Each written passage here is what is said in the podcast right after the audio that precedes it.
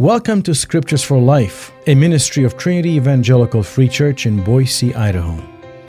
In a troubled world riddled with endless pursuits, we have a place of peace and rest in Jesus Christ.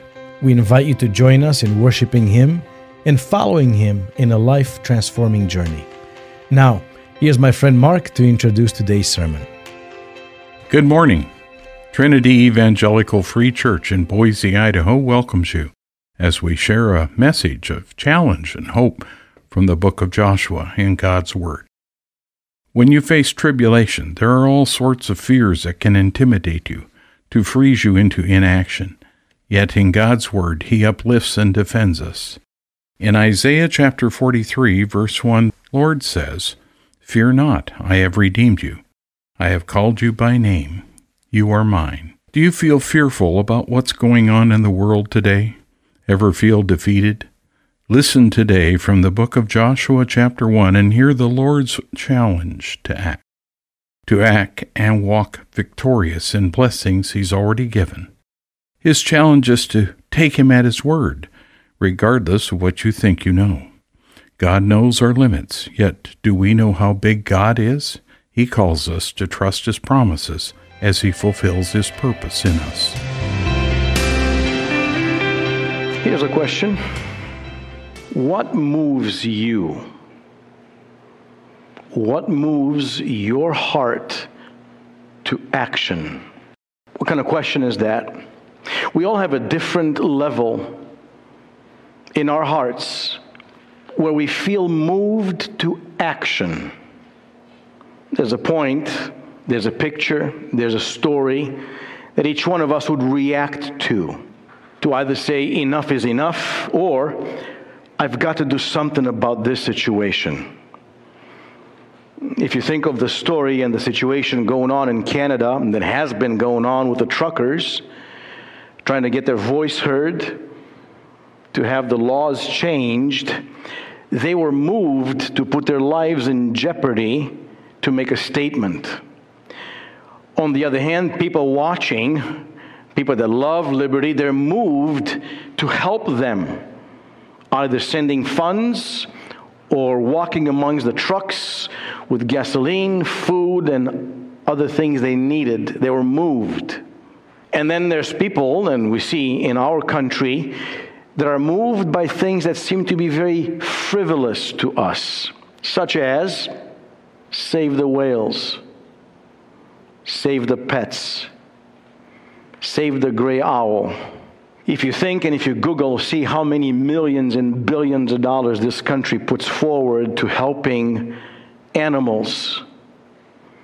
And then if we ask the question, if you sent so much to help the animals, how much have you sent to help the orphans? Right?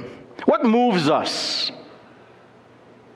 We look at the picture of what's happening in Ukraine and the world seems to be moved, and yet it seems to be staved off, held back by something called NATO regulations. The powers that be say there's not much we can do because we're limited by certain charters and agreements. Interestingly, if we, if we were to put that in a spiritual sense, the one thing that Russia is afraid of is any surrounding nations joining NATO because then they know they have to face a force and a power they could not handle. So, as a big bully would, he is threatening the surrounding nations, saying, Don't even dare to request being part of NATO. Sounds like the enemy. Don't dare pray don't dare reach out and talk to your brothers and sisters in church to ask them to pray and come in, step in to help you. And what the enemy does, he wants to be a big bully and he corners people, corners you into your mind, and there he begins to defeat you. It's what's happening in Ukraine. On the first hand, as I was mentioning, as a nation, we can't do much other than supply through the back end. We can't do much because they're not part of NATO. Sadly enough, however, in answering the question of what moves us, what moves you to action, What moves us to step outside our comfort zone? What moves us to a place where we live out of sacrifice? Uh, sometimes we as believers say, they're not part of the church. They're so far and distant, distant, it doesn't affect me. So therefore, there's nothing I can do. I'll have a moment of silence on your behalf. I'll, I'll lift up a prayer, but that's about all I'm going to do. And so, in our mindset, there's a danger that we would separate people in their need, and we're not moved by their need. We're not moved by the fact that they're about to die and they will be in hell for eternity. We're not moved because they're far away. Down the street, different church, different nationality. They're not part of the circle of acceptance to which we've been somehow devoted to support, sustain, and, and protect. here's God talking to Joshua, saying, Listen, until now you've been taking orders, you've been obedient, following, but see, this land is for you and these people. These people whom I love, they're my children. Joshua, do you understand? being very straight with him, there's dangers. They're about to cross the river into a land where there will be battles. There's victory prepared, but there's also going to be losses. He's sending him into danger.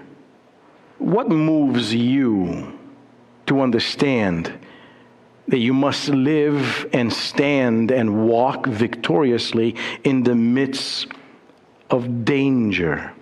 Have you seen those videos? The 80 year old man that walked up to the police station in Kiev and he was requesting to be given a weapon at 80. This is my land. These are my people. Have you seen the women that said, I've never handled a rifle before, but this is my land? These are my people. That's what moved them the personal, direct threat to their lives moved them. So the question is why isn't the church moved to live as if eternity is real and hell is flaming and Jesus died? We want to walk with Joshua in these beginning steps of his leadership as God calls him to walk victoriously, not alone, but walk victoriously with the Lord. We're not supposed to back up. We're not supposed to give up. You're supposed to move. Your life as a child of God is a life that's supposed to be defined by one victory after another. Not in miles, but in inches, maybe even feet, one day at a time. Walk victoriously. And we've, we've tasted and understood the first thing that God does to Joshua and his invitation to us is that we're supposed to step into these blessings that are already prepared. That we're supposed to receive divine help, but divine assistance and direction. These blessings that are given to you by God the Father. You've been given a land, you've been given victory, but you've got to fight. You've got to be moved enough to care enough to make decisions that we have not made before in our daily living, in the way we treat those around us, in the way that we control ourselves and make sacrifices, because we understand we have no time to waste in walking and stepping in these blessings. And We've seen that we're called to be focused on God's mission, not our mission. We're supposed to be fast in obeying and acting what God commands us to do. Be faithful. Be faithful in what God promises. And we saw that His promises are always abundant. His promises, oh, there's responsibility in receiving them to do your part. Because God never forgets his promises. As I have been with Moses, I will be with you. And now we arrive at verse 4.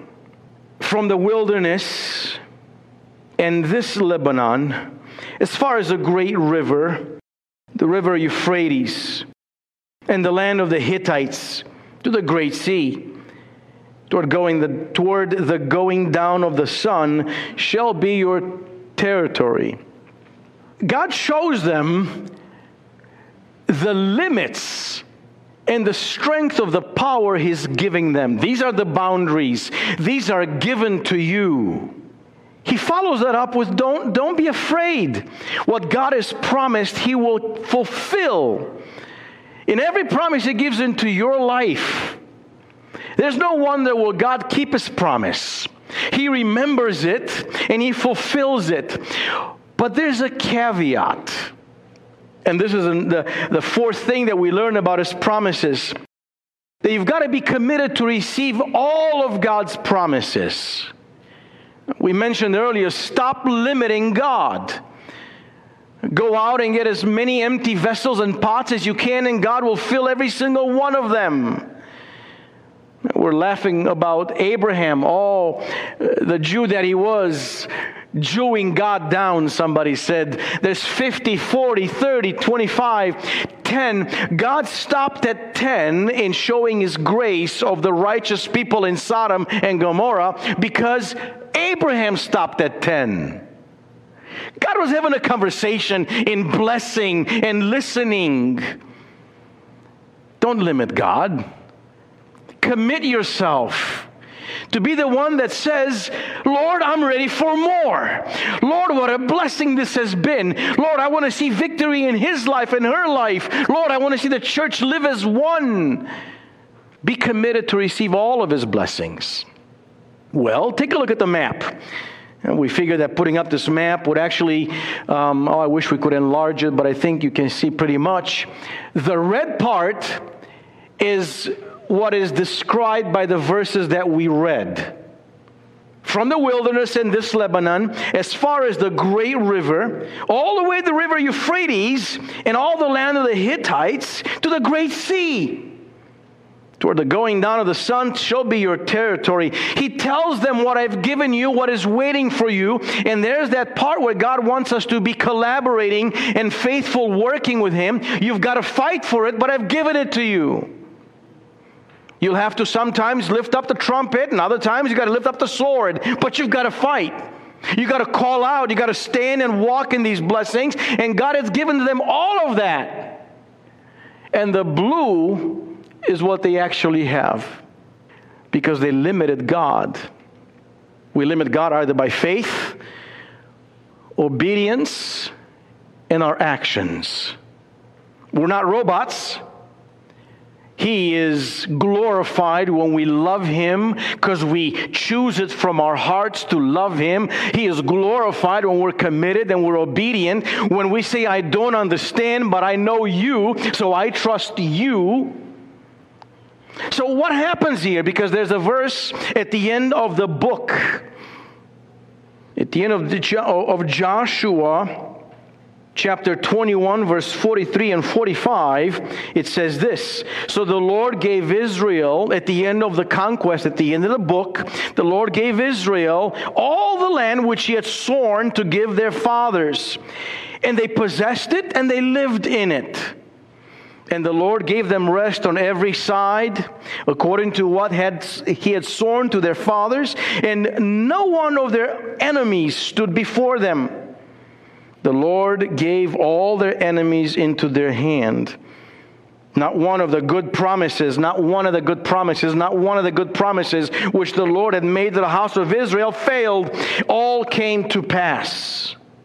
In Joshua's time, much of the land of Canaan was brought under Israelite control in the time of David and Solomon, and that is 400 years after Joshua, which puts it at 1,000 years before Jesus, a wide area of the land was under Israel's control or influence.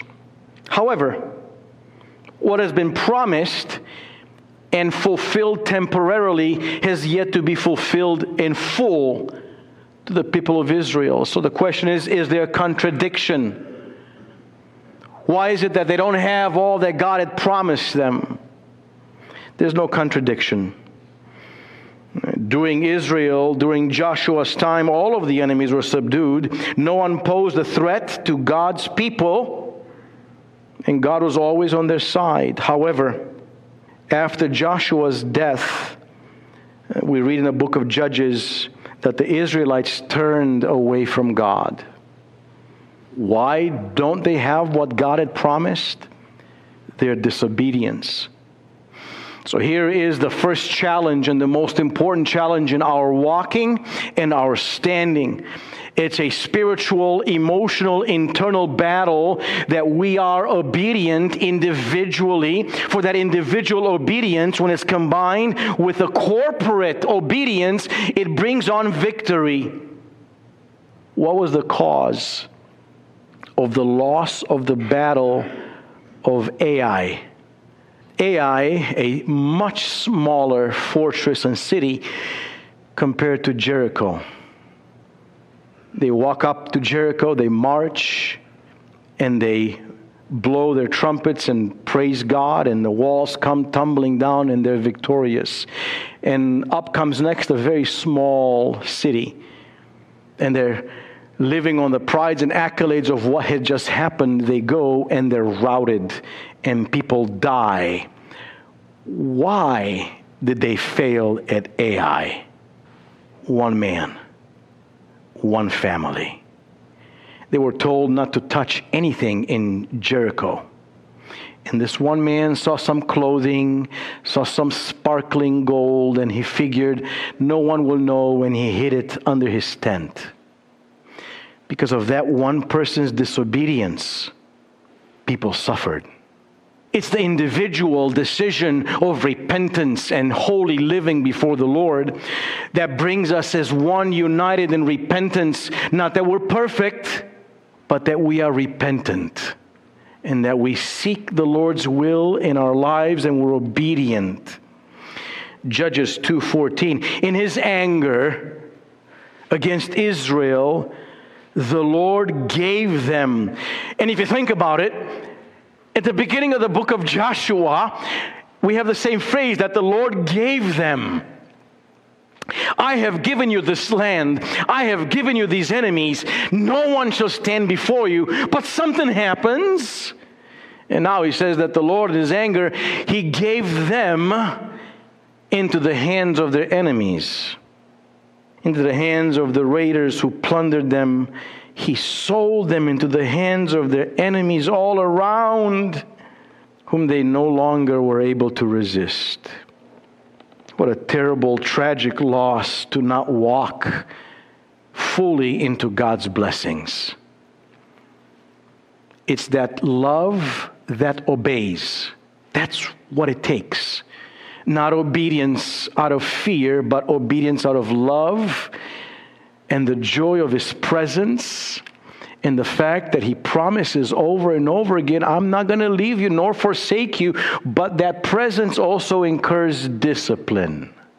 Be committed, be committed to walk and live fully and receive all of his promises. Here's one way we can understand what this looks like in our lives. Turn with me to the book of 2 Kings chapter 13. 2 Kings 13. Elisha is about to die. He lived under the glory and the power of his mentor, Elijah.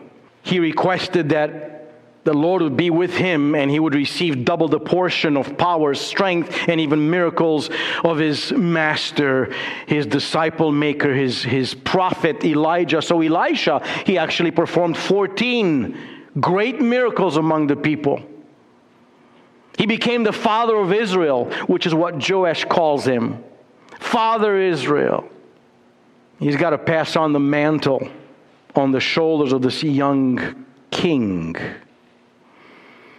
And in a way, when he asks him to be obedient and do what he must do based on what he had observed, he tells him limited instructions to draw out of his heart the trust that had been, I would say, planted throughout the ministry. What have you learned, Joash, from seeing me walk with God? And so God comes into our lives and He asks you to be obedient. You may not understand, but God wants to see how much you trust and love Him. So here's Elisha. He had fallen sick with the illness of which he was supposed to die. And Joash, the king of Israel, went down to him and wept before him. There was this fraternal connection, respect, and love. What an amazing, wise counsel he received from Elisha surrounded by enemies. He trusted God's words spoken to him through Elisha, so he's weeping. My father, my father, the chariots of Israel and its horse. In other words, your word brings the weight of victory. We need you. This land needs you. And Elisha said to him, Take a bow and arrows. So he took a bow and arrows, and he said to the king of Israel, Draw the bow and he drew it. And Elisha laid his hands on the king's hands. And he said, Open the window eastward. And he opened it. Then Elisha said, Shoot. And he shot. Look at these rudimentary instructions as given to a child. And the Lord does that in your life. And it's the same idea that Jesus did with Peter. Do you love me? Yeah, you're my friend. Okay, Peter, but do you, do you love me? Yes, you know I'm your friend. And then Jesus says, Are you really loving me as a friend? When Jesus was asking, Do you love me with agape? Do you love me with this unconditional, total devotion love? It's one step at a time, and there's patience there. And when God does this, not only is He patient with us, but is also digging deeper to a point where there's all, all of us is revealed because He wants us to see who we really are. Because we tend to, I mean, you look in the mirror. When I look in the mirror, I see 150 pounds. I don't see more than that. When I look in the mirror, I still see my dark hair. Paul keeps telling me, Your hair is more gray than mine we look in the mirror and we have this vision of ourselves in our hearts of who we want to be. And whenever anyone tells us the truth, we argue with them because that's who we think we are, not who they say we are. And yet God asks these questions. And, and Joash is obedient one step at a time. Okay, I'm gonna I'm gonna pick up the, the bow and the arrows. I can do that, Lord. And I, I can go ahead and open the windows and, and yes, Lord, I'm gonna shoot. So there's this rudimentary, one step at a time obedience. God builds upon that. But then, just like the master that gave one talent, three talents, and five talents, he wants to see how much have we grown in trusting him and loving him and walking by faith when he doesn't tell us what to do. As we look at how God's promises are fulfilled in our lives, as we respond to His Word, act upon His direction, then God equips you and I to do all He has committed to do within us. As Romans chapter 8 verse 31 says, If God is for us, who can be against us? The Lord told us He will not leave us or forsake us. From Deuteronomy chapter 31 verses 6 through 8. Yet we still have an internal battle between what God tells us, calls us to do, and what we see and experience in our daily living. As the Lord helps us answer His call to accept His word, His discipline, then His will comes to pass in our lives. In 2 Kings chapter 13, a servant of the Lord, Joash, was uncertain about doing what the Lord directed through his friend Elisha. Joash was told to shoot some arrows and must simply obey. Are we ready to obey the Lord and do what He directs? Do we step out in faith? Or do we argue with God? Join us next week as we find out more about Joash and following the Lord's Word in our lives.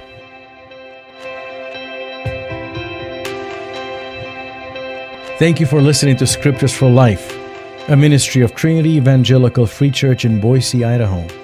For more information about our church, visit us online at trinityefcboise.org or by phone 208 322 8801.